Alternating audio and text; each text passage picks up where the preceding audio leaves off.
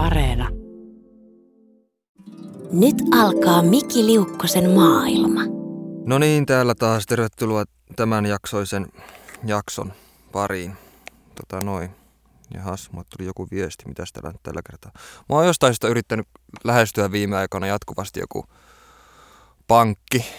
Pankki, jossa, johon mä en siis kuulu, mutta sieltä jatkuvasti soitellaan mulle. Niillä on joku mm, ihme into kutsua mua johonkin tota, säästämisneuvottelupalaveriin. Ja siis valehtelematta soitellut mulle puolen vuoden välein, mutta mä oon niin tyhmä tai, tai tota, öö, miten se nyt sanoisi, kiltti ehkä tai jotain muuta, että mä en koskaan uskalla sanoa, että, että mä en halua tulla sinne, vaan mä aina sanon, että okei, mä tuun, mä tuun, mä tuun ensi tiistaina, se sopii mulle ihan hyvin ja bla bla bla, ja sitten mä en koskaan mene sinne, että nyt on jatkunut tämä ihme, ihme tota pankkineuvottelu kissahiirileikkiä nyt sen puoli vuotta ja mitä tässä viestissä nyt lukee? Huomenta Miki teille. Jää, en mä eikö lukea Joku viesti jonnekin, johonkin haastattelu varmaan. Joo, mistähän pitäisi puhua? Ei hitto, mä oon kyllä nyt, nyt aivan tota, pöllämystyneessä tilassa. Mä nukuin viime yönä aika huonosti ja mä olin aamulla niin väsynyt, että mä yritin avata mun kotiavaimella hissiä, kun mä menin alakertaan. Mutta joo, täällä ollaan. Öö, tota, mm,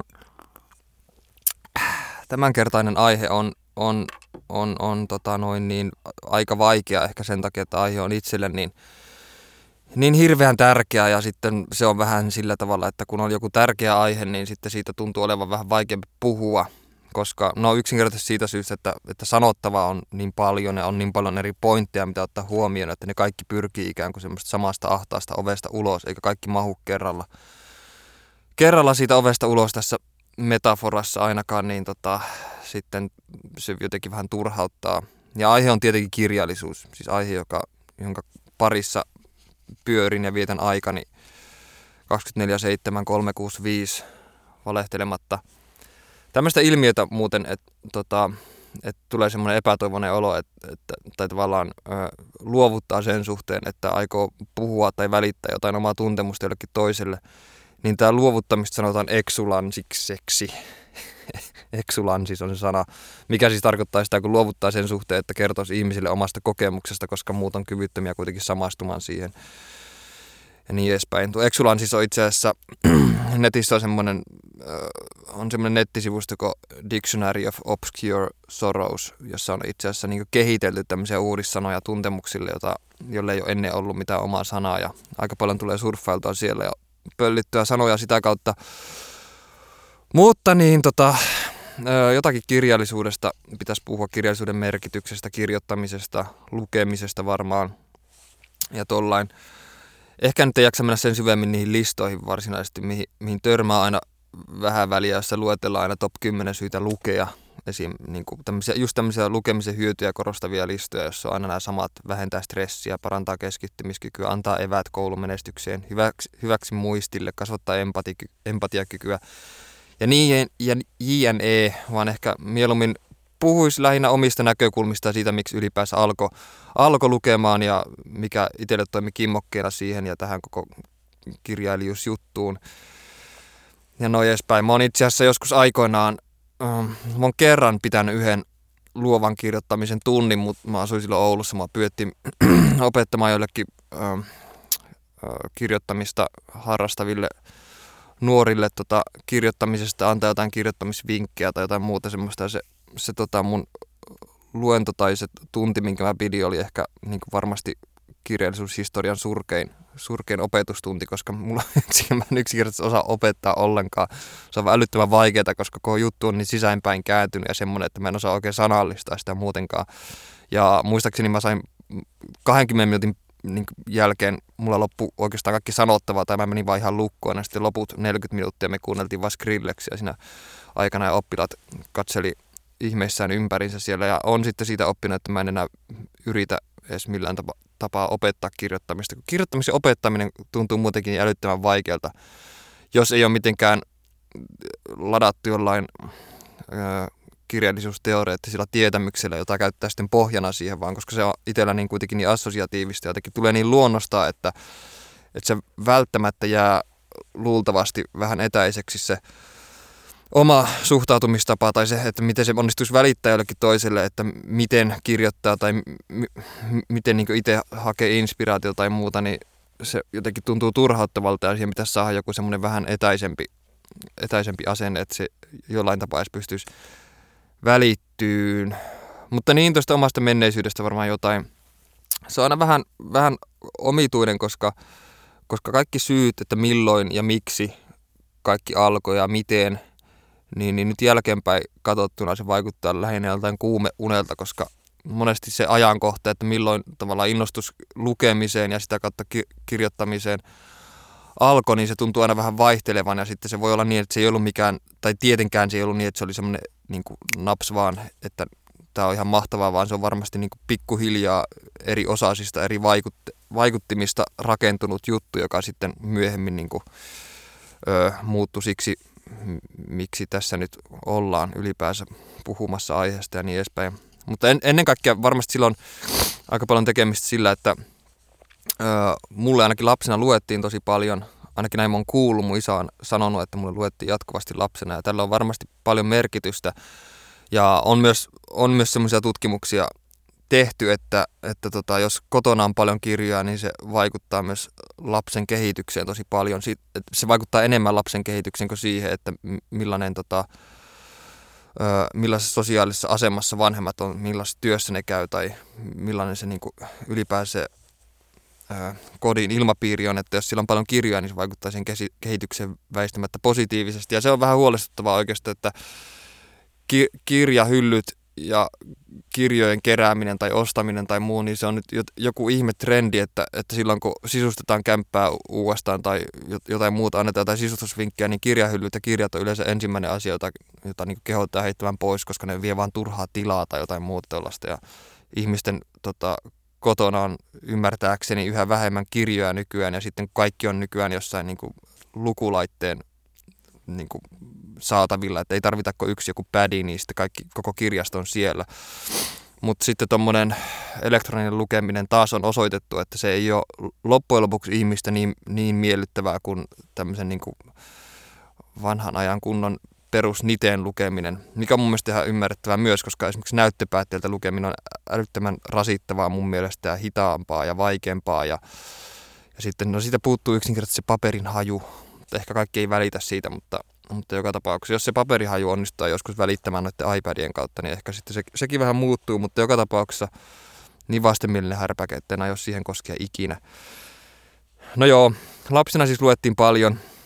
Öö, siitä en muista kyllä mitään, oli varmaan jossain pinnasänky iässä silloin. Öö, mutta mä muistan kyllä sen, että ihan ensimmäinen kirja, minkä mä luin oma-aloitteisesti ja mistä mä nautin, niin se oli Taru Sormusten herrasta, minkä mä sain 11-vuotis syntymäpäivälahjaksi vanhempien tutuilta. Ja se oli tietenkin pelkästään jo se, että kyseessä on niin paksu kirja, eikä mikään ihan, ihan tämmöinen niin lasten lasten kirja tai mikään, niin kuin, mitä näitä oli, tai Bertin päiväkirjaa tai jotain jalkapalloleirikirjoja tai muita, vaan että kyse oli tämmöistä vähän raskaammasta kirjasta, niin sitten se tavallaan herätti tietynlaista ylpeyttä, että oli jaksanut lukea semmoisen 800 sivuisen, vai minkä pituinen sen olikaan sen kirjan. Ja sitten, ja sitten mä vielä pidin siitä ihan älyttömän paljon, paljon silloin, mutta oikeastaan tuossa vaiheessa se lukeminen nyt ei ollut mitenkään sille, mä en ajatellut, että siinä olisi mitään ihmeellistä tai muuten. Mutta sitten vähän, vähän siitä, kun enemmän kasvo, oli 12-13-vuotias yläasteelle siirryttäessä, niin, niin vallitsi tämmöinen yleinen ja omituinen ilmapiiri, että lukemisessa on jotakin noloa tai että siinä on jotain nörttimäistä tai outoa. Että, no sehän nyt on niin kuin paljon ja vuosikausia tutkittu, että, että esimerkiksi niin kuin poikien lukutaito on hirveästi tyttöjen lukutaitoa jäljessä ja sitten tota, jätän näkemys siitä, että 90 prosenttia suomen kielen opiskelijoista on naisia. Ja mä itse kun mä kävin öö, kuvaamataitopainotteisen yläasteen, niin sielläkin tota, meidän luokalla oli neljä poikaa ja 26 tyttöä. Ja sitten meitä kuvis yläastelaisia pilkattiin aika paljon myös ja tota, tämmöisten NS-tavallisten yläkoululaisten puolelta. Mitä ei tietenkään yhtään vähentänyt sitä, sitä pilkkaamisen määrää se, että se meidän koulu oli entinen tyttökoulu ja se tyttökoulu luki vielä siellä, siellä koulun, koulun seinässä isolla, minkä sitten muut koululaiset näki jotenkin huvittavana juttuna ja todisti vaan sen, kuinka helkuti feminiinisiä me oltiin, me jotka oltiin kiinnostuttu taiteesta ja muuten. Mutta joka tapauksessa, vaikka olin tuommoissa niinku, yläasteella vahvasti niinku taiteeseen kallistuvassa tai niin paljon taiteen kanssa tekemissä olevassa koulussa, niin sitten kuitenkin niin lukemista aina ympäröi semmoinen kummallinen ö, nolouden aura tai se, että, että se vaikutti myös itsenkin aika vahvasti noihin aikoihin, että mäkin otin ton asenteen aika vahvasti silloin itselle, enkä halunnut edes myöntää sitä, että mä loppujen lopuksi oikeastaan nautin kirjoittamisesta. Ja ja sitten siis tämä asenne siitä, että tämä jako, niin mas, mikä on maskuliinista ja mikä feminiinistä, niin se oli aika vahvasti läsnä, varsinkin Oulussa. Mä en tiedä, nykynuoret on varmasti tämän suhteen myös, tai tämänkin suhteen valveutuneempia, avarakatseisempia ja niin edespäin, mutta mutta kuitenkin mä muistan, muistan tuolta ajalta sen, että joskus, joskus just yläasteen aikaan, niin tuon Taru Sormusten herrasta episodin jälkeen mä aloin sitten lukemaan enemmän, enemmän muita kirjoja. Enkä muista miksi, mutta jostain syystä mä vaan koin jonkinlaista outoa vetoa ki- lukemista kohtaan. Ja mä silloin kävin kahdenkeskisen keskustelun mun kuviksi opettajan kanssa, jolle mä tulin sitten paljastaneeksi silloin yläasteikäisenä, että, että mä luen tällä hetkellä paljon niin kuin venäläisiä klassikkoja ja, ja sanoin, että varsinkin dikkailen Nikolai Gogolia, jota mun mummo oli muistaakseni suositellut mulle joskus, varsinkin tarinaan nimeltä Nenä, joka oli mun mielestä niin hulvaton, että mä luin sen monta kertaa siihen aikaan. Ja sitten jos jollakin kuviksen tunnilla kuviksen opettaja sitten jostain syystä otti esille, että niin, Mikihän, Mikihän muuten lukee paljon kirjoja, että sä, etkö sä luekin niitä klassikkoja ja muuta tuommoista. Ja sitten jostain syystä se tilanne oli mun mielestä niin nolo, että mä sanoin sille opettajalle koko luokan kuulen päin naamaa, että ei se ole totta, mä oikeasti valehtelin koko jutun, en mä lukenut yhtään, kuka helvetin koko ja niin edespäin yksinkertaisesti vain sen takia, että mä halusin säilyttää kasvot sen luokan edessä, enkä vaikuttaa mitenkään oudolta tai nololta. Mikä on nyt tosi kummallista jälkeenpäin ajateltu, että mik, miksi mä ajattelin noin, mutta se oli niin vahvasti iskostunut se ajatus siitä, että, että lukemissa on jotain yksinkertaisesti vain jotain helkutin noloa. Ja mä en tiedä mitä se oli. Ja kuitenkin se oli jotain, jotain nörttimäistä ylipäänsä. Mutta sitten samaan aikaan, että tämä lukeminen oli tavallaan, se oli salaisuus tai se oli semmoinen piilotettu juttu, semmoinen, josta, josta ei kertonut muille ja jota teki vain omassa huoneessa tota, muilta piilossa, niin se myös teki sitä koko hommasta tavallaan myös kiihottavampaa sillä tavalla, että jos olisi kuulunut vaikka johonkin, johonkin helkutin lukujengiin, niin se olisi varmasti pahimmassa tapauksessa ollut vain naula koko innostuksen arkkuun. Mutta että se, oli, se oli tärkeää, että se oli semmoinen oma, oma salainen juttu, vähän niin kuin pahe, mutta kuitenkin tämmöinen, tämmöinen terveellinen pahe. Mutta sit, sitä mä en kyllä saa millään päähän, että mistä se johtui se, että aloitti ton lukemisharrastuksen nimenomaan aina syvästä päästä. Että saman tien kun innostui lukemisesta alkoi tarttua kirjoihin ja enemmän, niin ne ei ollut mitään just aiemmin mainittua Bertin päiväkirjaa, jonka mainitsen nyt esimerkkinä sen takia, että muistaakseni törmäsin noihin Bertin päiväkirjoihin paljon silloin kavereiden luona.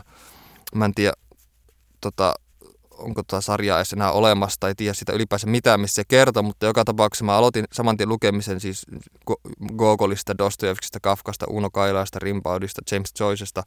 Ja siinä varmasti oli takana myös tiettyä brassailua siinä mielessä, että, että tavallaan oli, oli hienoa myös todistaa itselle, että, että lukee näitä, näitä, näitä vaikeita, pitkiä, vanhoja klassikkoja, mutta yksistään tuo brassailu ei tietenkään selitä sitä, että että oikeasti niin nautti sitä lukemista, eikä se ollut mitään sellaista pakkopullaa, vaikka, vaikka luki jotain niin 1800-luvun alun venäläistä niin 800 sivusta kirjaa, niin se ei tuntunut siltä, että mä nyt teen tätä jotain niin läksyä varten tai että mun pitäisi niin kuin, tehdä tästä joku esitelmä tai muuta, vaan se oli oikeasti mielenkiintoista. Sitten tuossa sivussa oli myös aika, aika voimakas Stephen King-vaihe myös jossain vaiheessa, joka nyt sitten laantui aika nopeasti, koska mä jo tuolloin huomasin, että Stephen Kingin kirjat oli kyllä pelottavia ja koukuttavia noin edespäin.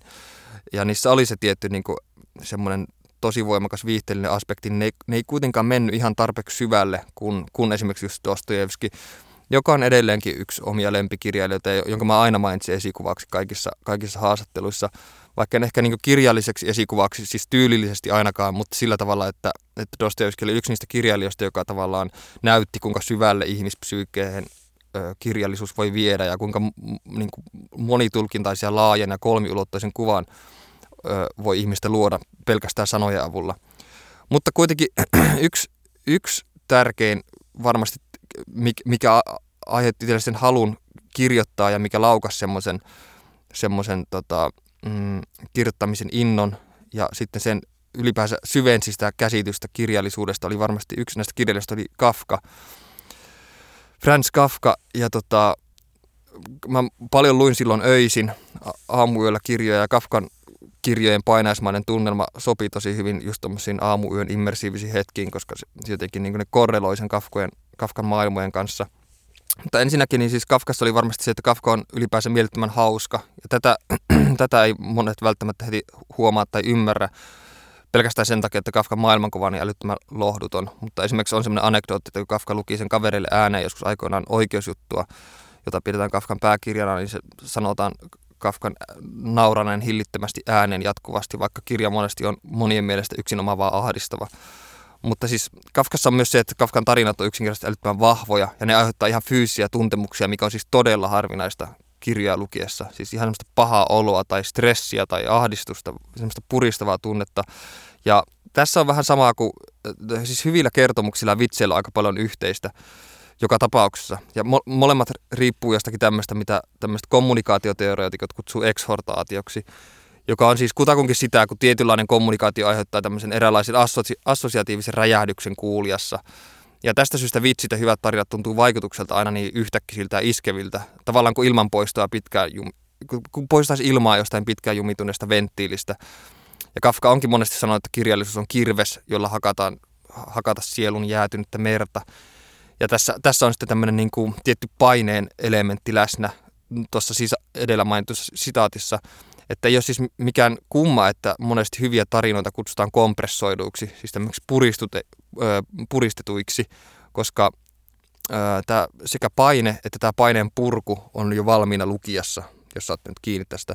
Ja Kafkassa on siis parasta on se kyky, että Kafka pystyy näillä tarinoilla pidättelemään tämä painetta siihen asti, että se muuttuu aivan sietämättömäksi. Ja just ennen, ennen kuin se on niin aivan niin kuin valtaamassa lukijan ihan täysin ja pakahduttamassa sen, niin sitten silloin Kafka päästää sen paineen valloilleen. Ja tota, siinä on myös se hienous. Ja toinen, toinen mikä on, oli tärkeä Kafkassa, on myös se, että Kafkan tarinassa on tämä selittämättömyyden elementti. Ja siinä on vähän sama kuin sama juttu kuin vitsien psykologiassa, että ei ole siis mitään, mitään yhtä va, niin varmaa tapaa tyhjentää vitsi tämmöistä tietynlaista magiasta kuin silloin, kun sitä alkaa selittää. Että me, me kaikki kyllä varmasti tunnistetaan tuommoinen outo antipatia, olla se selittäminen meissä herättää, eikä sitä tunne sen jälkeen itseään niin, niin, ky, niin kyllästyneeksi kuin enemmänkin loukatuksi, ikään kuin jotain olisi just häväisty. Tai sam- vähän sama, jos, jos silppaisi ruusunlehtiä ja aasi jonkun spektrometrin läpi, jotta voisi selittää, että miksi ruusut tuoksuu niin hyvältä, niin se koko juttu on aivan pilalla saman tien. Ja toinen ääri, niin ääripäinen tämmöinen kirjallisuusteoreettinen asenne sitten on taas se, että, että se pyrkii ajaa meitä siihen johtopäätökseen, että meitä on koko ajan huijattu, että, kyse, että tässä olisi ylipäänsä mitään loogista tai merkityksellistä, että kaikki on ollut vain koko ajan yhtä banaalia pilaa. Mutta Kafkassa ei siis ole kuitenkaan tästä kyse. Tämä on Miki Liukkosen maailma. Öö, Kafkasta vielä sen verran. Mä en nyt ala pitämään tässä mitään Kafka-luentoa, mutta se on nyt vaan korostaakseen, kuinka tärkeä kirjailija se on ja oli itse silloin niin, niin Kafkassa oli myös se hienoa, että, että nämä sen tarinat ei ole niinkään mitenkään intertekstuaalisia tai historiallisia, vaan ne on enemmänkin alitajuisia ja, ja tätä kautta tavallaan mm, subarkkityyppisiä. Ne on semmoisia pikkulasten juttuja, joista myytit juontaa juurensa. Ja tästä syystä ihmisillä on aika monesti taipumus kutsua Kafkan näitä oudompiakin tarinoita paineasmaisiksi sen sijaan, että niitä kutsuttaisiin surrealistisiksi. Ja Kafkan tekstit on myös aina vailla ruumiin toimintoja ja ne on tyhjiä kaikenlaista seksuaalista jännitteestä se on vähän niin kuin semmoista vakuumipakattua aseksuaalisuutta, mikä on musta aina ollut mielenkiintoista ja jotenkin, ö, jotenkin latautuneempaa kuin semmoinen seksillä tai ö, romantiikalla mässäily. Että mä tykkään, että tarinoissa on sellaista selibaattista vimmaa mieluummin.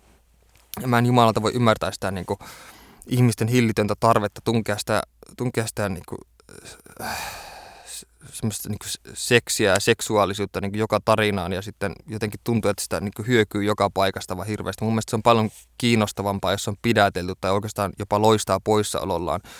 Ja tohon mä silloin samastuin voimakkaasti Kafkassa tuohon aseksuaalisuuden elementtiin, mikä siinä oli vahvasti läsnä. Ja mm, et, varmasti tässä on myös se, että, ähm, että Kafkan voima ei tietenkään niin kuin tai siis se, se voima oli ehkä siinä, että se ei selittänyt mitään sinänsä, ei koskaan suoraan, vaan se johdatteli enemmänkin tämmöisten metaforien ja pahaenteisen tunnelman kautta tämmöisen mielen pimennossa olevien totuuksien äärelle. Ja tämä oli tietenkin murrosiassa tosi korvaavalta juttu, siis tämä, että se kasvatti itsetuntemusta, nämä selittämättömät aha-elämykset, tämmöiset itseymmärryksen lisääntymisen hetket, että siis ilman, että, että Kafka olisi selittänyt, että kuinka asiat on, tai esittänyt varmoja ja perusteltuja mielipiteitä.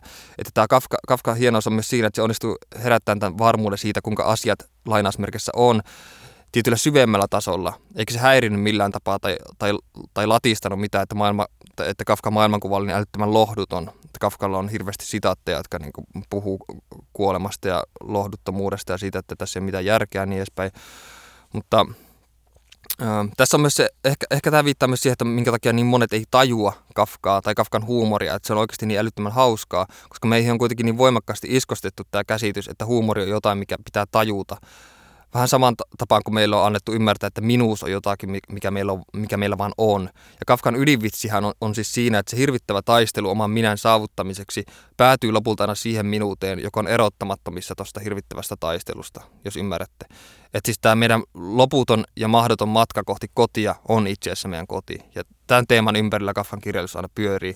Ja se oli jotenkin semmoinen, joka, joka käänsi jonkun jutun omalla sisällä ja sitten aiheutti semmoisen tunteen, että okei, jotakin tuommoista mä haluan tehdä, koska mä oon itse niin täynnä semmoisia tuntemuksia, mitä mä en saa oikein sanoiksi, mutta mitkä mä voisin ehkä metaforisesti tai jollakin tavalla ö, tuoda ilmi tai saada ulos itsestä. Että pelkästään joku päiväkirjan kirjoittaminen ei itsessä olisi riittänyt. Kuvailu vaikka siitä, että miten mun päivä on mennyt tai mitään muuta, vaan se kaikki piti pukea jonkinlaisen tavallaan kiertoteiden tai metaforien kautta kohti jotain asian ydintä. Ei sitä, että mit, mitä on tehnyt sinä päivänä, joka on periaatteessa pelkästään vain niin pintaa ja niin kuin tämmöistä niin kuin fyysistä, materiaalista toi, toimintojen luettelua, vaan sitä, että mitä tapahtuu sisällä. Ja se, mitä tapahtuu sisällä, on aina tosi vaikea sanallistaa, ellei sitten niin kuin pitkään jankkaa ja etsi tiettyjä sanoja, sanapareja, kuvailuja, metaforia ja saa ne sitä kautta jotenkin ulos.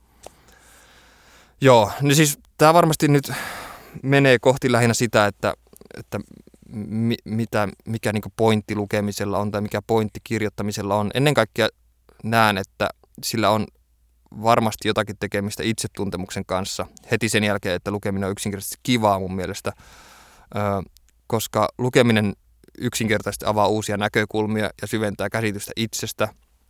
Että ennen kuin esimerkiksi mä aloin itse lukea intohimoisesti, niin, niin tämä minuus oli semmoinen asia, joka oli vaan vihjailu itsestään. Et totta kai mä tiesin, kuka mä olin, mitä mä tunsin ja mitä mä ajattelin, mutta se kaikki tapahtui ikään kuin vaan tällainen pintatasolla, että tunteet ja ajatukset tuli ja meni, eikä sillä ollut mitään selvää kosketuspintaa. Et nyt mä menen tänne, nyt mä menen tänne, okei, nyt mulla on nälkä, nyt mä syön, nyt mä menen ulos, nyt mä menen tänne. Et, et tota, et periaatteessa koko elämä oli pelkkä reagointia ärsykkeisiin, vailla käsitystä siitä, että miksi asioihin reagoi sillä tavalla, kun reagoi. Ja tietysti lukeminen auttaa myös ajattelemaan ja kiinnittää huomiota. Ja pitää myös korostaa sitä, että lukeminen ei ole pelkästään kirjojen lukemista, vaan me luetaan myös jatkuvasti. Esimerkiksi tota, mm, joku jääkikkopelin seuraaminenkin on tietynlaista lukemista. Valmentaja lukee niitä tilanteita ja muita. Tai, tai, tai rap-musiikin kuunteleminen lukemista. Ja mm, liikennemerkkien seuraaminen ajaessa on lukemista. Se, on, se niin kuin pakottaa meidät tekemään havaintoja ympäristöstä ja sitä kautta tekee meidät tietoisemmaksi siitä, mitä ympärillä tapahtuu ja tietoisia myös omasta itsestään ja omista reaktioista. Ja jos ihminen ei lue tai, tai, tai ihminen niin kuin, tota, menettää jotenkin niin kyvyn muistaa tai käsitellä asioita, niin silloin koko elämä yksinkertaisesti supistuu, muuttuu tyhjemmäksi. Ää, ei, ei pysty ajattelemaan kunnolla, ei osaa muotoilla, ei osaa ajaa omia oikeuksia. Joku demokratian toteutumisen mahdollisuus voisi olla paljon niin kuin enemmän vaakalaudalla, jos ihmiset ei lukisi tai, tai vaatisi jotain sosiaalisia oikeuksia tai muuta. Että se oikeastaan ulottaa lukemistaito, taito tehdä havaintoja, ulottaa niin kuin merkityksensä ihan jokaiseen elämäalueeseen. Ja sitten sitä pitäisi korostaa myös monesti, että kun puhutaan lukemisesta, niin ei puhuta vain kirjojen lukemisesta. Että esimerkiksi ala-asteella meillä kävi välillä jotakin niin kirjastotätejä tai muita pitämässä ää, luentoja lukemisen merkityksestä ja muusta. Ja ne oli ihan älyttömän tylsiä tapauksia, koska tuossa iässä, esipuberteetin iässä ja sitten yläasteella ei voisi olla mitään tylsempää kuin joku villatakissa paarustava kirjastotäti selittämässä jostain, niin kuin, jostain kirjojen merkityksestä, koska silloin oli tärkeää, että asiat olisi jotenkin siistejä tai että niissä olisi jotakin kapinallista tai paheellista. Ja sitten kun näki jonkun villatakki tädin siinä puhumassa hyssytellen kirjallisuudesta, niin se latisti koko homman ihan täysin, eikä niin se ei saanut mua yhtään kiinnostua kirjallisuudesta. Tällä hetkellä on tietenkin paljon paljon ihmisiä, jotka käy kiertämässä yläasteella ja lukiossa puhumassa nuorille kirjallisuudesta ja kirjallisuuden merkityksestä. Ja varmasti ne tavat, joilla näistä puhutaan näistä asioista nykyään nuorille on hyvin erilaisia kuin silloin, kun oli itse ala-asteella. Mutta mä ainakin muistan sen, että se oli silloin jotakin aivan kamalaa. Ja se piti oikeastaan löytää itse ja se piti olla jotenkin itsessä sisäänrakennettuna se into lukea ja päästä siihen. Että se oli varmasti odottamassa koko ajan, mutta ainakaan nuo niin kirjastot ja vierailut ei ollenkaan niin para, niin houkutellut sen pari, vaan päinvastoin oikeastaan vei pois siitä. Mikä ehkä myös liittyy siihen, että miksi sitä piti myös vähän nolona, koska sen sitten assosioi aina noihin vierailuihin tai muuhun muihin tuommoisiin tilanteisiin. Ainakin sen mä oon ymmärtänyt, että nykyään paljon nuo, jotka käy puhumassa nuorille lukemista ja kirjallisuudesta, niin käyttää paljon räppiä ja rap-lyriikkaa tota, mm, niin apuna saamaan nuoret kiinnostuun, kiinnostuun lukemisesta ja kirjallisuudesta, että, että hei, räpissäkin on kyse lukemista ja havaintojen tekemisestä, ja kun te kuuntelette rap-lyriikkaa tai, tai olette tietoisia jonkun artistin uran vaiheesta, elämän vaiheesta, niin sekin on tiettyjen havaintojen tekemistä. Tässä mielessä monet nuoret on itse asiassa tosi tietoisia, niin kuin, tai tavallaan tehnyt jo havaintoja valmiiksi, ja niillä on ne kaikki edellytykset siihen, että ne vois myös lukea jotain ja päästä siihen kirjallisuuden pariin, mutta se pitää vaan se asennoituminen muuttaa sillä tavalla, että se ei olisi tosiaan semmoista niin kuin hyssyttelyä tai muuta, vaan että se lähtisi jostain oikeasti nuoria kiinnostavasta, kiinnostavalta pohjalta. Mulle tulee koko ajan viestiä ja mä toivon, että se ei ole se pankkiliike, joka nyt yrittää saada mua kiinni taas mutta niin, ylipäänsä kun on niin paljon erilaista kirjallisuutta, miksi ihmiset lukevat keittokirjaa tai self-help-kirjoja tai kirjoja jostain mineralogi- mineralogiasta, että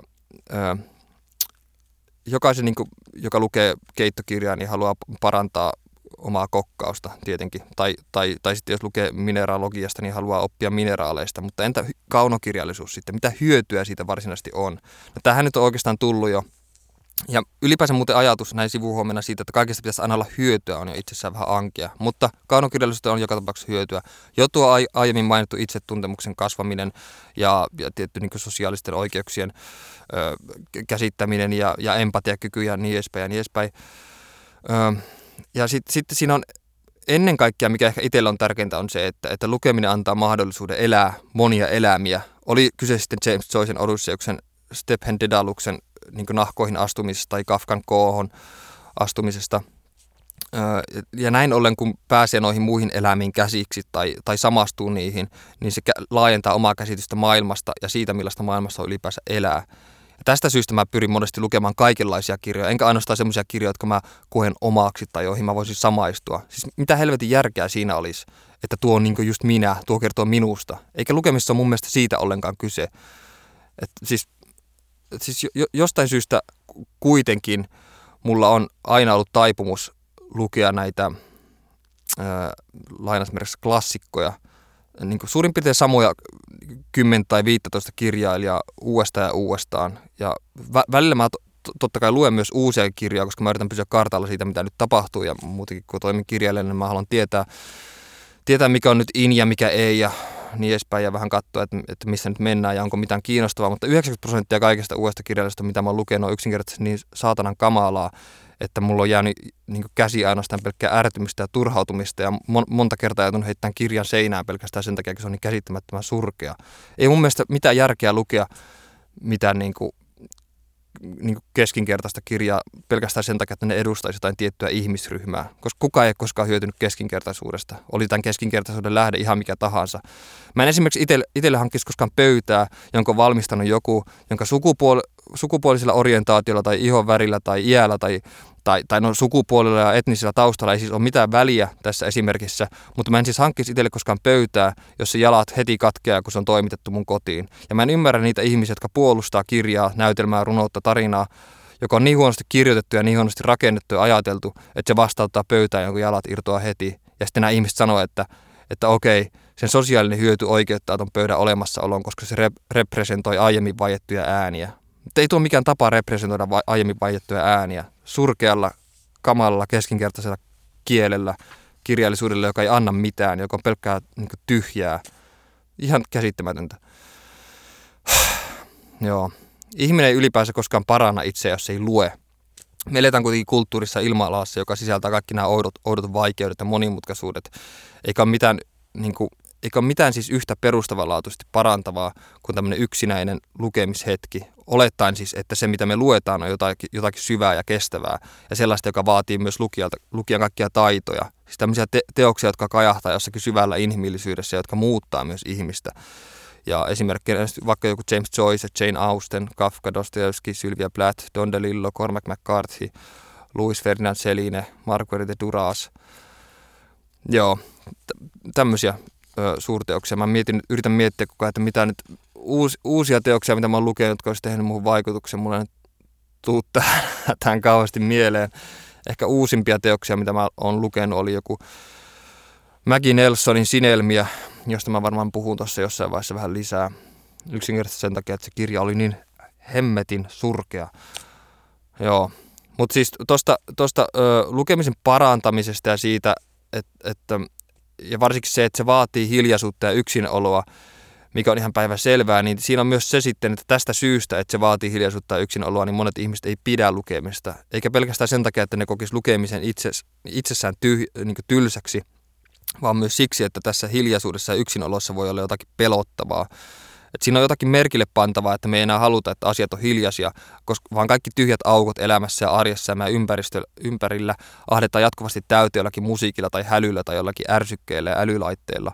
Ja tuntuu vähän siltä, kun koko elämän tarkoitus olisi tyydyttää itseä ja mennä ja tehdä kaiken aikaa. Mutta sitten kuitenkin ihmisellä on aina tämä toinen puoli olemassa, joka melkeinpä niin kuin janoaa hiljaisuutta ja rauhaa ja sitä, että kykenee keskittyä johonkin tai pystyisi keskittyä johonkin yhteen asian puolen tunnin ajan sen sijaan, että siihen keskittyisi vain 30 sekunnin ajan. Mutta tämä toinen puoli, just tämä hiljaisuutta janoava ja, ja keskittymiskykyinen puoli jää monesti nykyihmisillä niin ravitsematta. Ja tämä niin tavallaan ali, aliravittu puoli itsessä ihmisessä, kuka ilmoittaa itsestään tietynlaisena tämmöisenä uhan tuntuna tai epämukavuuden tuntuna tai levottomuutena. Mutta tota tunnetta vastaan voi tietenkin taistella ja tota janosta niin kuin aliravittua ihmisyyden osaa voi nimenomaan ravita lukemalla ja keskittymällä. Mutta koska lukeminen vaatii ainakin jossain määrin harjoittelua, niin moni ei ryhdy koko tämä touhuun mukaan, mikä on tosi harmillista tietenkin.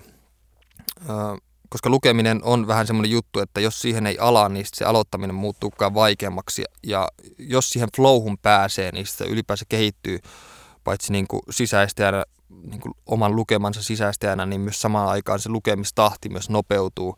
Että mulla oli silloin joskus lukioaikoina, mä pidin sellaista lukupäiväkirjaa, mihin mä aina kirjasin ylös, mitä kaikkia kirjaa mä olin lukenut. Ja vastikään, kun selailin noita lukupäivä, lukupäiväkirjoja läpi, niin mä laskin, että mä luin vuodessa noin 200 kirjaa, mikä kuulostaa aika käsittämätön, käsittämättömältä nyt, koska nyt mä en millään pysty lukemaan noin paljon. Mä luen ehkä sanotaan 50 kirjaa vuodessa yksinkertaisesti sen takia, että mulla menee kaikki aika oman kirjan kirjoittamisen kanssa tällä hetkellä. Ja kirjan lukeminen on enemmän nyt muuttunut semmoiseksi vähän vilkuiluksi enemmänkin aamies, aamiaisen äärellä tai ennen nukkua menoa tai jotain muuta. No joo, mitäs vielä? No ehkä vähän pitää ottaa takapakkia tässä vaiheessa jotain lisähavaintoja taiteesta ja taiteesta ylipäänsä taidelajien eroista. Iso ero nimittäin ei ole siinä, ei ole tota, musiikin ja kirjallisuuden tai musiikin ja kuvanveiston välillä, vaan niiden taidemuotojen välillä, jotka antaa meille pakopaikan omasta itsestä ja arjesta, mikä on aivan ok tietenkin tämä itsestä pakeneminen, mutta sitten on myös taidetta, joka haastaa meitä ja pakottaa meidät kohtaamaan oman itsemme ihan säälimättä. Eikä ole siis mikään ihme, että näissä viimeksi mainitussa taiteessa ei liiku niin paljon rahaa tai markkinointia, koska tämmöinen taide on yksinkertaisesti epämukavampaa ja varsin usein myös vaikeampaa. Ja, ja näin ollen se vaatii enemmän taitoa ja koulutusta tuleeksi hyväksi, hyväksi lukijaksi tai kuulijaksi tai saadakseen ylipäänsä tästä lukemastaan nautintoa, jos puhutaan nyt tämmöistä vaikeammasta, epämukavammasta kirjallisuudesta lainausmerkeissä. Mutta niin siis lukemissa on myös se poikkeus muihin taidemuotoihin verrattuna, että lukiessa lukija itse päättää, onko se aikoo viettää aikaa noiden taideteosten äärellä, siis tässä tapauksessa kirjan äärellä, kun lukija johdatellaan tämän lineaarisen ajankulun halki, toisin kuin musiikkia kuunnellessa tai elokuvaa katsoessa, kun tuo flow taas tarjotaan kokijalle, eikä kokijalla ole muuta vaihtoehtoa kuin seurata sitä flowta. Mutta kirjoissa on vähän kummallisempaa, koska esimerkiksi voi lukea yhden kappaleen usean kertaan, jos, jos pitää siitä. Ja on tavallaan samaan aikaan aikaan vangittuna, mutta on myös enemmän liikkumatilaa ton ajan sisällä. Sellaisen, sellaisen tekstin lukeminen, joka on hyvää ja, ja totta, mahdollistaa myös hypyyn oman itsensä ulkopuolelle ja jonkun toisen nahkoihin astumisen, mikä ei ole siis mahdollista reaalimaailmassa. Samalla se näyttää tämän toisen elämän kautta, kuinka, tämä meidän, kuinka me suhtaudutaan paitsi toiseen, mitä tämä suhtautuminen toiseen tai toiseuteen kertoo meistä itsestä. Miksi jotkut asiat ärsyttää meitä ja miksi me pidetään jotakin epäuskottavana, koska se ei vastaa omia käsityksiä, siitä se johtuu, ja mistä nuo käsitykset taas sitten on syntynyt. Mistä voi olla varma, että omat käsitykset on ns. oikeita ja miksi ihmiset vaatii ylipäänsä kirjallisuudelta realismia, koska koko ajatus realismista on sur- sulkeva ja rajallinen mun mielestä ja loppupeleissä aina keksitty. Toisin sanottuna kaikkia muuta kuin realistinen. Tietysti tämä tarkoittaa, tarkoittaa vain sitä, että jos kirja kertoo perheestä, joka osaa lentää esimerkiksi, niin sitä pidetään epärealistisena totta kai. Mutta sitten on kuitenkin jos unohdetaan kaikki tämmöinen absurdi tai fantastinen kikkailu, niin todellisuus koostuu kuitenkin suurelta osin kaikesta, mitä voisi helposti pitää epärealistisena, toisin sanottuna epälineaarisena tai odottamattomana tai häilyvänä tai indeterministisena, ylipäänsä oikullisena. Koska jos viettää aikaa kenen tahansa ihmisen kanssa tarpeeksi kauan, oli ihminen päällisin puolin kuinka ns. normaali tahansa, niin lopulta jokaisesta, siis ihan jokaista ihmistä paljastuu aina odottamattomia ja outoja puolia ja täysin järjettömiä oikkuja.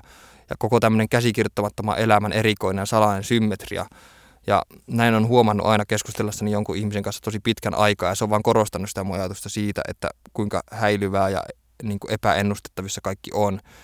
Ja tämä, tämä tämmöinen niin hätkähdyttävä paljastuminen saa taas pitämään sitten kaikkea tämmöistä realismin nimiin vannovaa kirjallisuustrendiä vähintään niin kapea-alaisena tai harhaisena.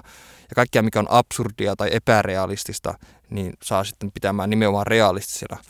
Ja tälle havahtumiselle on itse asiassa myös nimitys jo mainitsemastani Dictionary of Obscure Sorrowsta lainattu sana vytai, joka yksinkertaisesti tarkoittaa sitä semmoista hätkähdyksen kaltaista oivallusta, kun moderni yhteiskunta alkaa näyttäytyä yhtäkkiä absurdina ja groteskina, ihan niin kuin aina eläintarhoista maidonjuontiin ja elinsiirtoihin ja sairausvakuutuksiin ja ja fiktion sitä kautta. Siis tämmöinen absurditeetin etäinen taustahumina, joka on kaikunut aina niistä ajoista lähtien, kun meidän esivanhemmat ryömi esiin limasta, eikä, tajun, eikä sano enää millään päässä, mitä nämä oli ylipäänsä edes tekemässä. Mutta tämä mun suhtautuminen niin realismiin tai siihen, että puhutaan realistisesta kirjallisuudesta, niin on hyvin vahvasti värittynyt semmoisella epäuskolla koko niin käsitystä kohtaan. Ja mä en esimerkiksi ymmärrä sitä, että minkä takia minkä takia esimerkiksi niin omia kirjoja on monesti pidetty absurdeina tai epärealistisina varsinkin silloin, koska mä oon koko ajan ajatellut itse kirjoittavani nimenomaan realistista kirjaa. Että se, siis se, että sitä pidetään absurdina on mun mielestä yksinkertaisesti absurdia, eikä ollenkaan oikein. Ja monesti silloin se kriitikko on vaan yksinkertaisesti väärässä. Ja mä myös sanon sen monesti äänen, jos satun tapaamaan ton kriitikon jossain joskus. Mutta joo, mä aloitin siis kuitenkin oman kirjailijauran runoilijana, ja run- runous tuntui oikeastaan aika luonnolliselta ilmaisukeinolta tuossa iässä. Ähm, musta tuntuu, että tämä runouden tärkeys tai hienous on ehkä siinä, että se antaa mun mielestä edelleenkin parhaiten sanallisen ilmaisumuodon kaikille, mikä on niin kuin ilmaisun ulottumattomissa, kaikille näille kaikkein abstrakteimmille tuntemuksille, joiden, joiden selittäminen toisille tuntuu yksinkertaisesti mahdottomalta ja ajatuu helposti tämmöiseen, no se on vähän niin kuin jankkaukseen. Ja, ja parhaimmillaan taas runous vie tämmöisiin maailmoihin, jossa kauno, johon kaunokirjallisuus tarkoittaa niin proosa ei ylety, koska runoudessa on tämmöinen oma sisäänrakennettu logiikka, jota taas on tietenkin vähän vaikea selittää, eikä sitä oikeastaan pidäkään selittää, koska tämä selittäminen vesittäisi sen, vähän sama juttu kuin noissa vitseissä, mutta mm, ähm, ehkä tavallaan siinä on myös sitä, että, ähm, mm, että tavallaan äh, runojen niin metafo, metaforisessa niin olemuksessa, tai siis runojen logiikka niin rakentuu tämmöiselle metaforan logiikalle, joka edeltää tämmöistä niin sanottua puhdasta logiikkaa, joka on kaiken tämmöisen arkisen puheen ytimessä kuitenkin. Että tämmöinen symbolisoitu merkitys ottaa etusijaan tästä kirjaimellisesta merkityksestä huolimatta siitä, että onko tämä niin symbolinen merkitys ns. järjellinen, jos tästä nyt otetta. Siis meinaa vaan, että tavallaan tämä symbolinen merkitys kuitenkin lopulta – korottaa tavallaan tai saa meidät ymmärtämään jotakin asioita jotenkin loogisemmin kuin silloin, kun nämä asiat yritettäisiin selittää loogisesti. Se on vaikea selittää, mutta tämä on kaikki on jotenkin niin ylisanallista ja intuitiivista ja muut tämmöistä, mutta... Öö, No, ehkä se, mitä mä nyt tässä niin yritän tosi sekavasti jaaritellen mennä kohti, on se, että minkä takia mä aloin kirjoittaa runoja heti aluksi, niin oli just se, että se varmasti niin tulee tuolta Kafkasta, että Kafkassa oli se selittämättömyyden elementti, ja sitten runoille tavallaan korreloi sen kanssa hyvin, että kun oli niin paljon semmoista niin sisäistä sekamelskaa olemassa, että sen sanallistaminen oli tosi vaikeaa, ja, ja sitten kun runoudessa on, on kuitenkin tämä niin ylisanallinen elementti, joka pyritään tuomaan esille sanoja laittamalla peräkkäin, niin sitten se toimi siihen tosi hyvin. Plus tietenkin runojen kirjoittaminen oli itsessään oli tosi hauskaa ja vapauttavaa. Ja siinä oli semmoista jatkuvaa ö, kauneuden läsnäoloa ja se herkitsi, herkisti niin katsomaan asioita ja kokemaan asioita toiseen potenssiin semmoisessa jatkuvassa virittyneessä tilassa. Ja sitten siinä oli myös tämmöinen käytännöllinen puoli, että silloin kun mä menin kotoa lukioon, niin bussimatka kesti noin 25 minuuttia ja siinä ajassa ehti yleensä kirjoittaa yhden runon tai aloittaa yhden runon, jota sitten niin viimeisteli sen koko koulupäivän eri oppitunneilla ja välitunneilla. Ja mä kehittelin itselle jostain tuohon aikaan semmoisen säännön, että mun piti päivässä aina kirjoittaa kolme runoa. Ja jos mä en saanut kolmea runoa aikaiseksi tämän yhden päivän aikana, niin, niin sitten mä rankaisin itseä et sillä, että mun piti seuraavana päivänä kirjoittaa viisi runoa tai kuusi runoa. Jos silloinkaan ei syntynyt sitten runoja ollenkaan, niin sitten kolmantena päivänä piti kirjoittaa kahdeksan tai kymmenen runoa ja niin edespäin. Ja tämä mahdollisti taas sen, että oli jatkuvassa tämmöisessä niin kuin, äh, runollisessa mielentilassa tai oli jotenkin jatkuvasti hereillä ja valppaana ja etsi koko ajan niin inspiraatiota ja uusia sanoja ja tapoja asetella sanoja ja, ja, ja lukemaan paljon muita runoilijoita, etsimään vaikutteita sieltä. Ja sitten tämä oli vähän niin kuin tämmöinen itse itselle kehitelty niin kuin tämmöinen kirjoittamisen intensiivikurssi, jota suoritti mielessä koko ajan jatkuvasti – niin kuin muiden tietämättä, koska mä en pitänyt mitään isoa numeroa tuohon aikaan siitä, että mä kirjoitin. Ja vasta silloin, kun mä lukiossa voitin tuon J.H. Erkon kirjoituskilpailun, niin sitten vasta silloin suurin piirtein kanssa opiskelijoille selvisi, että mä ylipäänsä kirjoitin tai että mä olin kiinnostunut kirjoittamisesta. Muistaakseni se oli jotenkin näin, mutta se oli joka tapauksessa aika salainen juttu. Ehkä vain läheisimmät ihmiset tiesivät, että mä olin kiinnostunut kirjoittamisesta tai mitä mä ylipäänsä tein silloin, kun mä en ollut koulussa. Mutta sitten aika nopeasti mä kyllästyin runouteen. Ehkä olikohan mä 22-vuotiaasta jotakin, kun mä sanoin, että mä oon liian vanha kirjoittaa runoja. Ja tarkoitin sitä ja tarkoitan edelleenkin sitä ja seison sanojeni takana. Toki ö, julkaisin kolmannen runokirjan 24- tai 25-vuotiaana vielä sen jälkeen, kun oli sanonut, että lopetan runojen kirjoittamisen. Mutta tota, se kolmas runokokoelma on niin paska, että sitä en suosittele kenenkään luettavaksi, eikä sitä olisi pitänyt koskaan tehdä muutenkaan. Mutta sitten mä kuitenkin aika nopeasti tuon jälkeen, kun mä lopetin runojen kirjoittamisen, niin siirryin proosaan. Ja proosaan ehkä just sen takia, että mulla yksinkertaisesti alkoi olemaan enemmän itsekuria, malttia ja sitten pelkästään jos se tarve kertoa tarinoita oli hyvin voimakas. Ja sitten se, että mä olin herännyt siihen lukiessani paljon suomalaista nykykirjallisuutta, että mä en löytänyt suomalaista nykykirjallisuutta yhtään kirjaa, mikä olisi antanut mulle jotakin uutta tai ollut ylipäänsä millään tapaa kiinnostavaa, niin kuin tekstillisesti virtuositeettista, millään tapaa syvää, vaan kaikki tuntuu olevan semmoista ihme veijari niin kuin pelleilyä jatkuvasti. Tai sitten, mikä on yksi suurimmista ongelmista, musta tuntuu nykykirjailijoilla, on se, että tartutaan aiheisiin, mitkä on tällä hetkellä in. Että tavallaan jos, jos otsikoissa on paljon jostakin aiheesta niin juttua, niin eiköhän siitä puolen vuoden tai vuoden päästä tule kirja, joka käsittelee tätä aihetta ja sitten sitä kirjailijaa pidetään jollakin tavalla niin hereillä olevana tai niin woke, miten tämä nyt suomentaisi, tai että se on jotenkin niin, niin tiedostava ja sitten, että tämä nyt kirjoittaa tärkeästä aiheesta, vaikka se tuntuu vaan siltä, että se on pelkästään tarttunut tähän aiheeseen, vaan sen takia, että se nyt sattuu olemaan in ja se haluaa todistaa, että se on jollakin tapaa niin kuin hereillä tai tiedostava.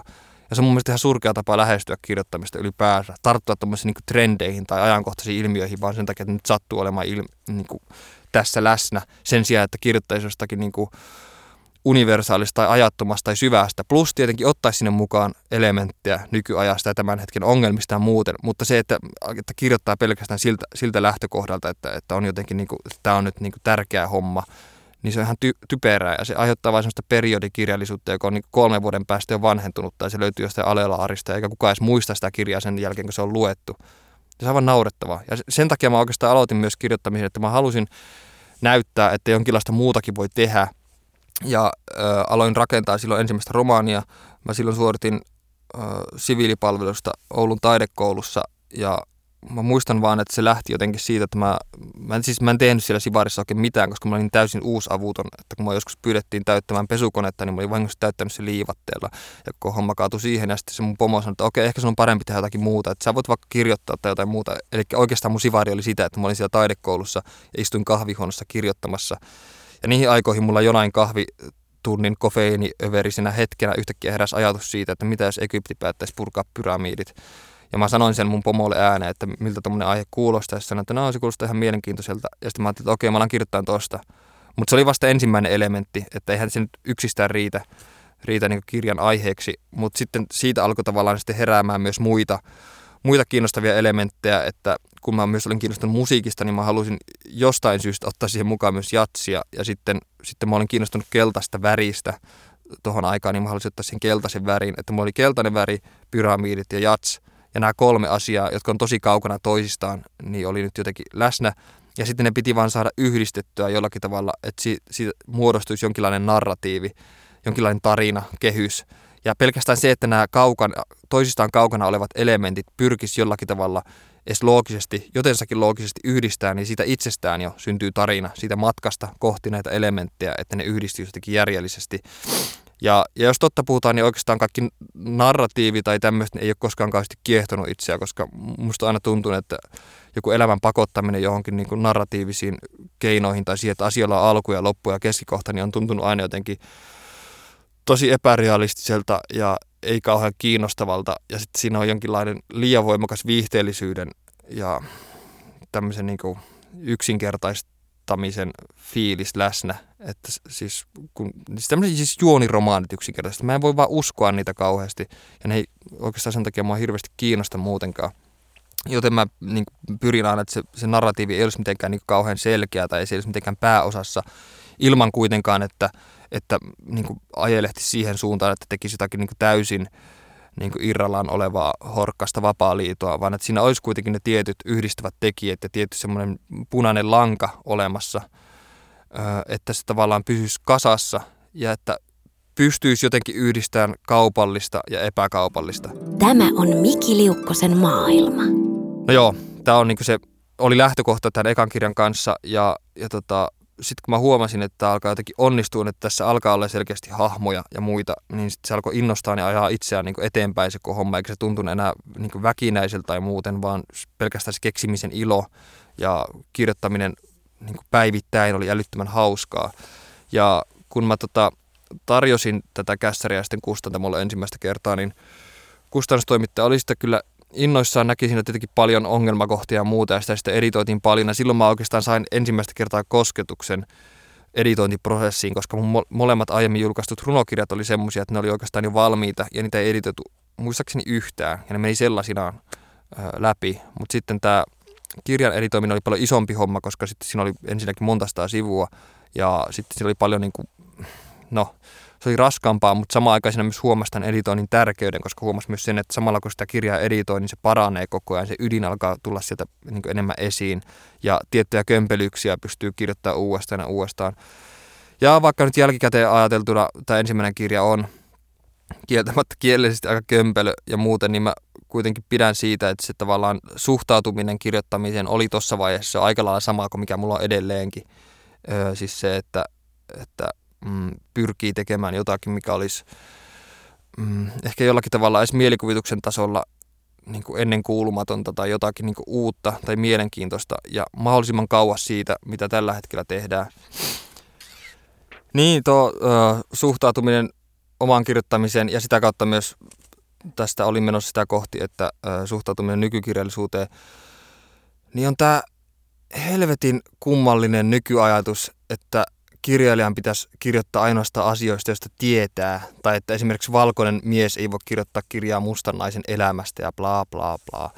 Siis koko tämä kulttuurinen omimishysteria, jota mä en käsitä ollenkaan. Tai mä ymmärrän tietenkin sen, niin kuin, että siinä on paljon, tai totta kai se on hyvä juttu sinänsä ja muuten, mutta mä en käsitä sitä, kun se on nyt tunkenut kirjoittamiseen ja kirjallisuuteen niin vahvasti että ikään kuin olisi automaattisesti jonkinlainen natsi, jos sanoo, että voi kirjoittaa ihan mistä tahansa, että on oikeus kirjoittaa ihan minkälaisia tarinoita tahansa, eikä kukaan voi tulla sanomaan, että, että mistä mulla on oikeus kirjoittaa ja mistä ei, ja mikä on kulttuurista omimista ja niin edelleen. Siis painoko helvettiin tuommoiset niin käsitykset ihan täysin, koska mitä järkeä on kirjoittaa tai lukea kirjoja vaan, jotka on niin kuin minä, tai että tämä kertoo vaan minusta. Siis, siis jo pelkästään se niin kuin väite, että ihminen voi tuntea itsensä ylipäänsä alleviivaa sitä tosiasiaa, kuinka tärkeää on eläytyä niin kirjoittaessa toisten ihmisten nahkoihin. Että mä voin napata ihan kenen tahansa niin kuin mun ikäisen ja saman sukupuolisen ja rotuisen ihmisen kirjoittaman kirjan ja todeta, että ei tuo ollenkaan niin kuin minä, vaikka tuolla edellä mainitun logiikalla mun pitäisi jollakin tavalla samaistua tuohon kirjaan tai, tai ainoastaan siis sen takia, että koska se on kirjoittanut samaa sukupuolta ja seksuaalista orientaatiota tai jopa ikää edustava tyyppi. Mutta meidän tuntemukset on kuitenkin väistämättä erilaisia, meidän suruilla ja iloilla on ihan eri paino. Mutta silti mikään näistä seikoista ei saa laskemaan mua kirjaa alas sen takia, että se ei kerro minusta. Vaan ainoa asia, mikä saisi mut laskemaan kirjan niin kuin alas on se, että se on kirjoitettu huonosti. Siis sille ei mitään väliä, millainen niin kuin ihminen sen on kirjoittanut tai missä se kertoo. Jos se on kirjoitettu huonosti, niin se on huono kirja, mä en aio lukea sitä. Ja siis, äh, siis tämä raivostunta, mitä tässä niin nykykulttuurimenossa on se idea, jota esitetään, esitellään laajasti erilaisin niin kuin, niin kuin mutikkuuden variaatioin, että meidän pitäisi ainoastaan vain kirjoittaa siis ihmistä, jotka on niin fundamentaalisesti niin kuin me, rodullisesti ja seksuaalisesti ja geneettisesti ja kansallisesti ja poliittisesti ja henkilökohtaisesti, että ainoastaan tämmöinen intiimi autobiografinen yhteys hahmon kanssa on fiktion oikeutettu perusta, mikä on siis aivan täyttä hevonpaskaa. Siis, siis, siis voihan olla siis tietenkin niin, että kirjallisuus on menossa jotakin tämmöistä samankaltaisuuden aikaa, mutta toivottavasti ei. Ja tämä pitäisi nyt loppua ihan täysin, koska minä on joka tapauksessa joku toinen – minä sisältää kerroksia, johon me ei koskaan päästä käsiksi, tai johon me päästään käsiksi vain jonakin hetken, hetkellisinä impulsiivisina hetkinä, kun, kun me saa niin itsemme kiinnittämässä, niin kiinni tekemästä jotain, mitä meiltä olisi koskaan uskottu tekevämme tai sanovamme ja niin edespäin. Ja siis, siis tämä vanha eikä kauhean hyödyllinen lausahdus, eli se, että kirjoita mistä tiedät, on muuttunut tavallaan ikään kuin uhkailuksi, että pysy omalla linjalla.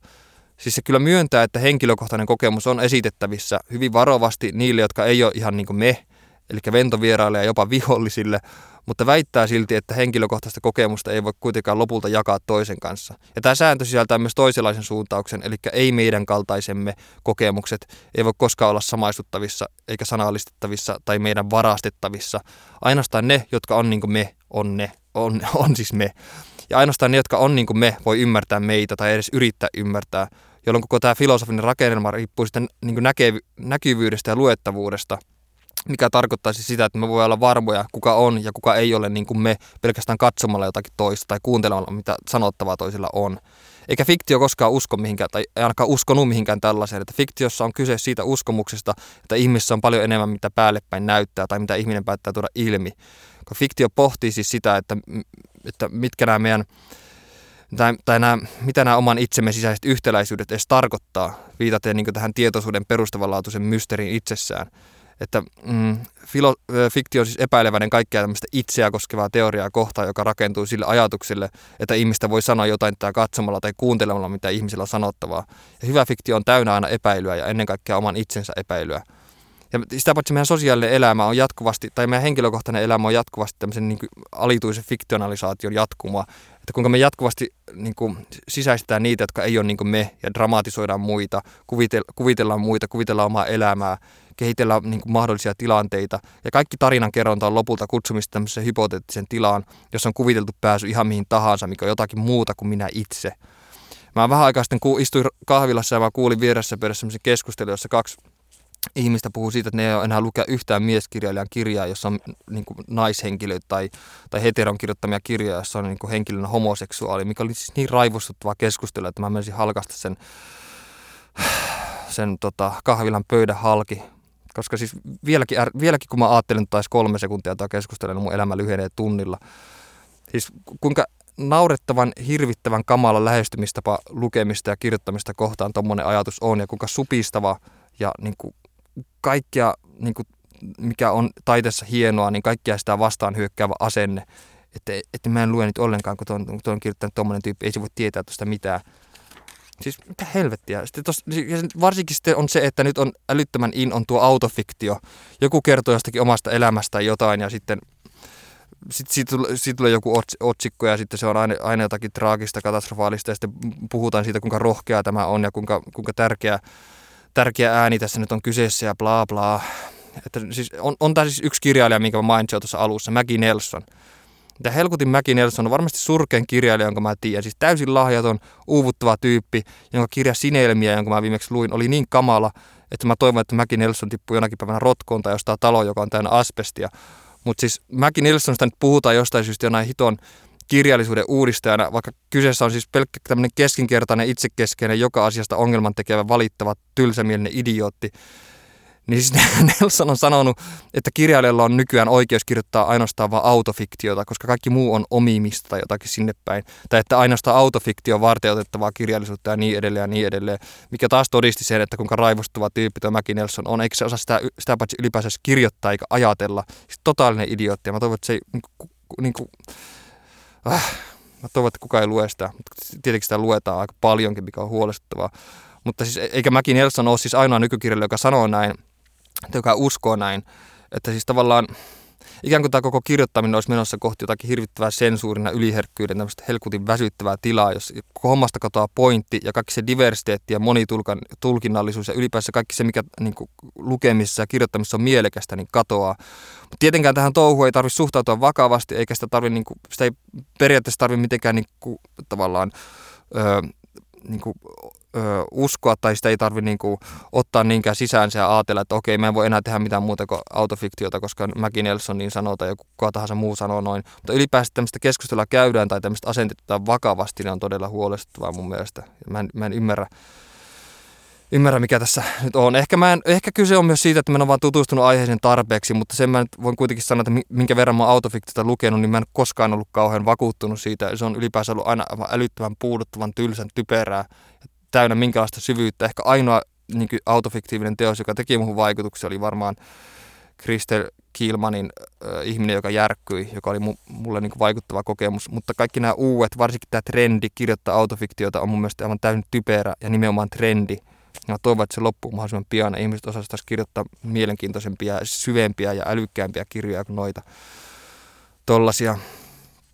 No joo, en mä tiedä, tämä nyt on Mulla on nyt vaan joku hirveätä antipatiota Mäki Nelsonia kohtaan tällä hetkellä.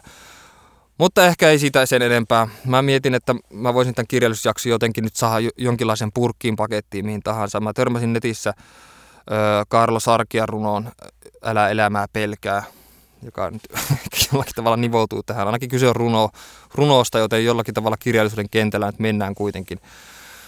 Öö, en tiedä, osaanko mä lausua, että mä nyt luen tähän loppuun Karlo mikä ton nimi nyt oli ihan sama, älä elämää pelkää, menee näin. Älä elämää pelkää, älä sen kauneutta kiellä, suo sen tupasi tulla, tai jos, jos liettä ei sulla, sitä vastaan käy tiellä, älä käännä sille selkää. Älä haudoille elämään lymyyn kulje, ei kuolema sinulta oveaan sulje. Kuin lintu lennä, älä viipyen menneen raunioilla, nykyhetkeä häädä. Suo jääneen jäädä, suo ollen haudassa olla, tulevaa koe vastaan mennä. Ole vapaa kahleeton tuulen tavoin, on kuoleman portti aina avoin. Älä koskaan sano, tämä on iäti minun, elon maljasta juovu, taas siitä, jos tarpeen, kivutta luovu. On maailman rikkaus sinun, kun mitään et omakses ano. Elä pelotta varassa yhden kortin, näet aina avoina kuoleman portin. Ja noihin synkkämielisiin sävel-sanoihin lopetan tämän jaksoisen jakson ja tota, toivon kaikille, että tota, mm, ette lue Mäki Nelsonia. Kiitos. Tämä oli Mikki Liukkosen maailma.